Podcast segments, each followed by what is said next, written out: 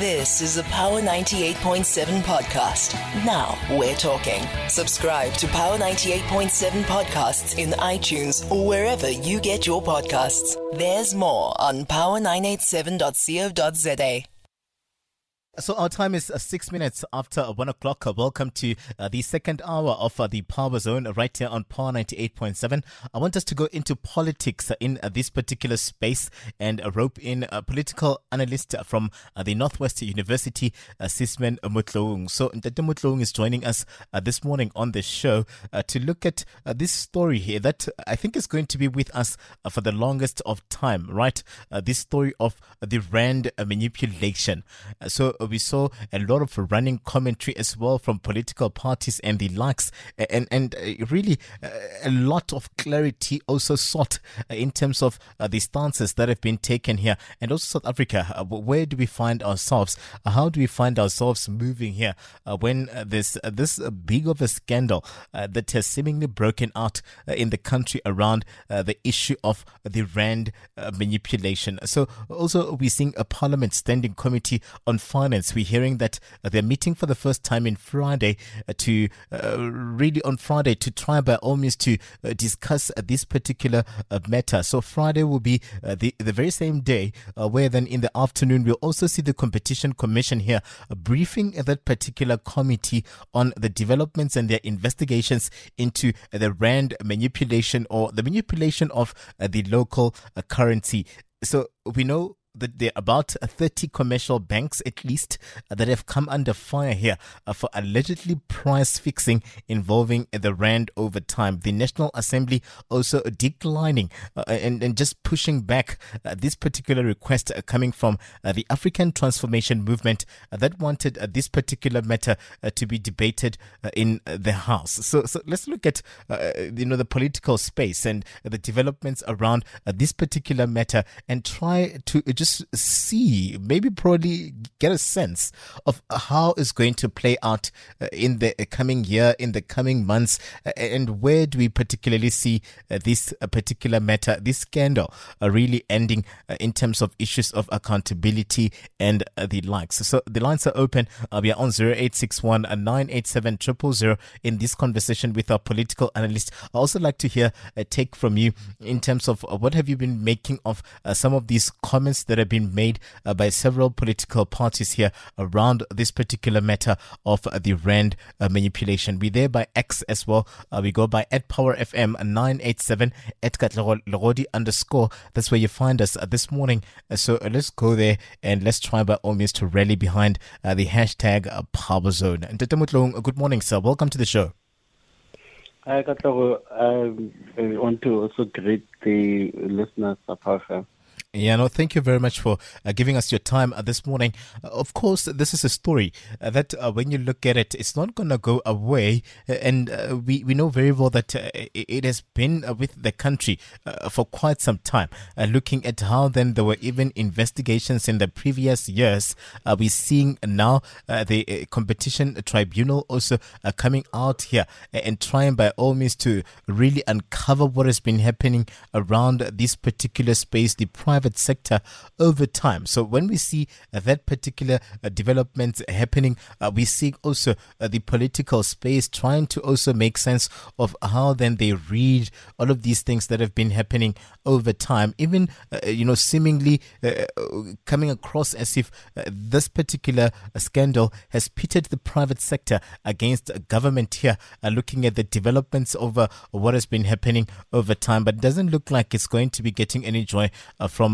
uh, Parliament where the ATM uh, is, is, concerned. What are you reading of uh, the, the political space and the developments around uh, this rand manipulation uh, story over time? And would you say that the pressures maybe uh, could help us really get to the bottom of what happened here? Yeah, I think what is happening politically is us seeing the legislature really trying to give space to regulatory institutions like the Competitions Commission to finalize the investigations. And from there on, uh, it will now there will be now an informed basis on which Parliament can reflect and possibly advise on what political direction uh, or action that the, the government should take.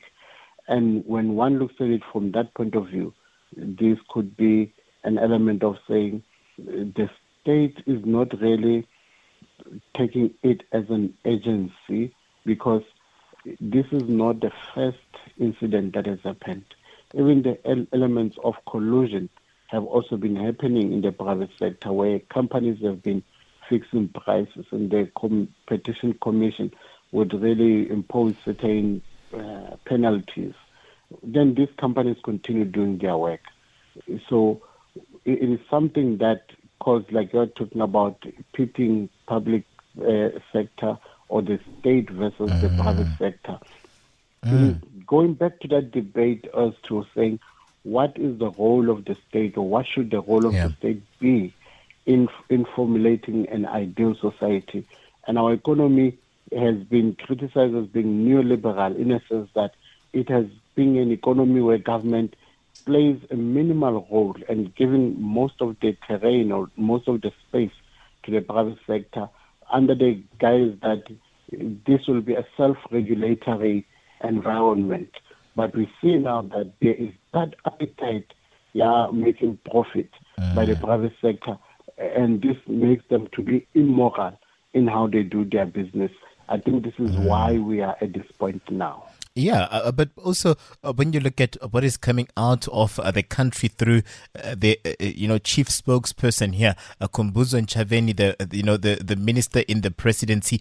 when you come look at what is coming out of her, where this particular matter is concerned, because she's the one that really slammed and went into the private sector to say that they are basically have been trying by all means to tarnish the brand of government over time in terms of their activities that are unwarranted here. Uh, but also at the same time, uh, you're getting uh, the ANC Secretary General here, uh, Fikile Mbalula, uh, seemingly just laying the blame squarely at the feet of uh, the Finance Minister and, saying that really, as one person that is part of or the key spokesperson in the economic cluster, he should have been the one that came out here to issue clarity as in terms of what has been happening, you know, over time. So, would you say that we are really, uh, in a way, downplaying it, trying to cause confusion and hysteria in a way that over time, this is a matter that will just move on and there won't be anyone that is held accountable here.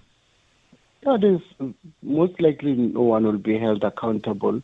The if if the investigations are concluded, they most probably would be that uh, particular penalty, mm. unlike something maybe many are wishing for that the government should terminate the licenses of the mm. financial institutions.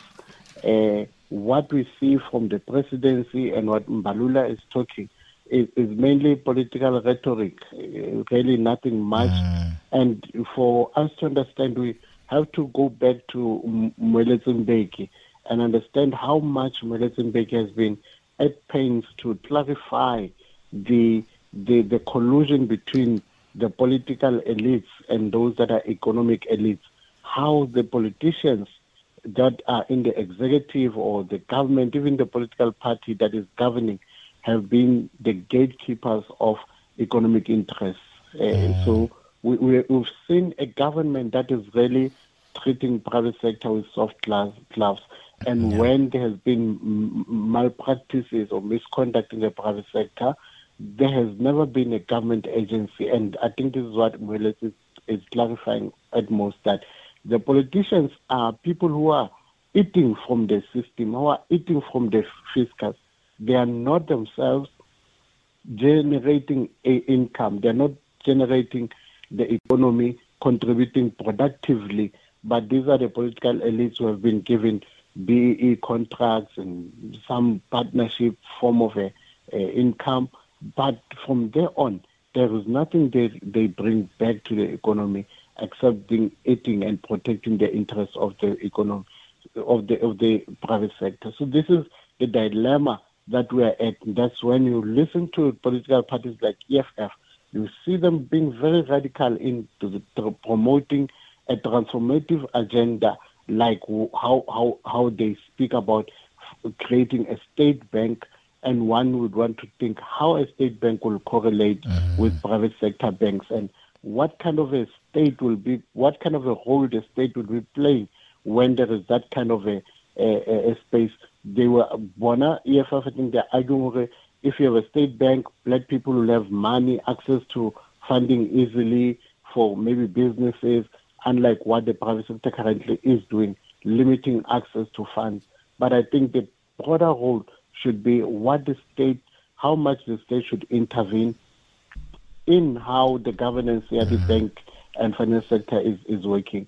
So far, they've been giving leeway and, and mm. they are misusing that power, I think. Yeah, and also when you look at it, where do we then place uh, the uh, Reserve Bank? Because uh, it looks like they too, it's an indictment on them uh, in terms of what has been happening over time, uh, the, the currencies and the monitoring of the, uh, you know, developments around the banking sector in terms of ensuring that there is some sort of, you know, adherence to the country's laws and everyone else tends to adhere to how then the economy should move. And, you know, we should not find uh, the citizens being the ones that are in the receiving end uh, here. Uh, so, yeah, I seem to have lost uh, Sisman here. You've been listening to a Power 98.7 podcast. For more podcasts, visit power987.co.za or subscribe wherever you get your podcasts.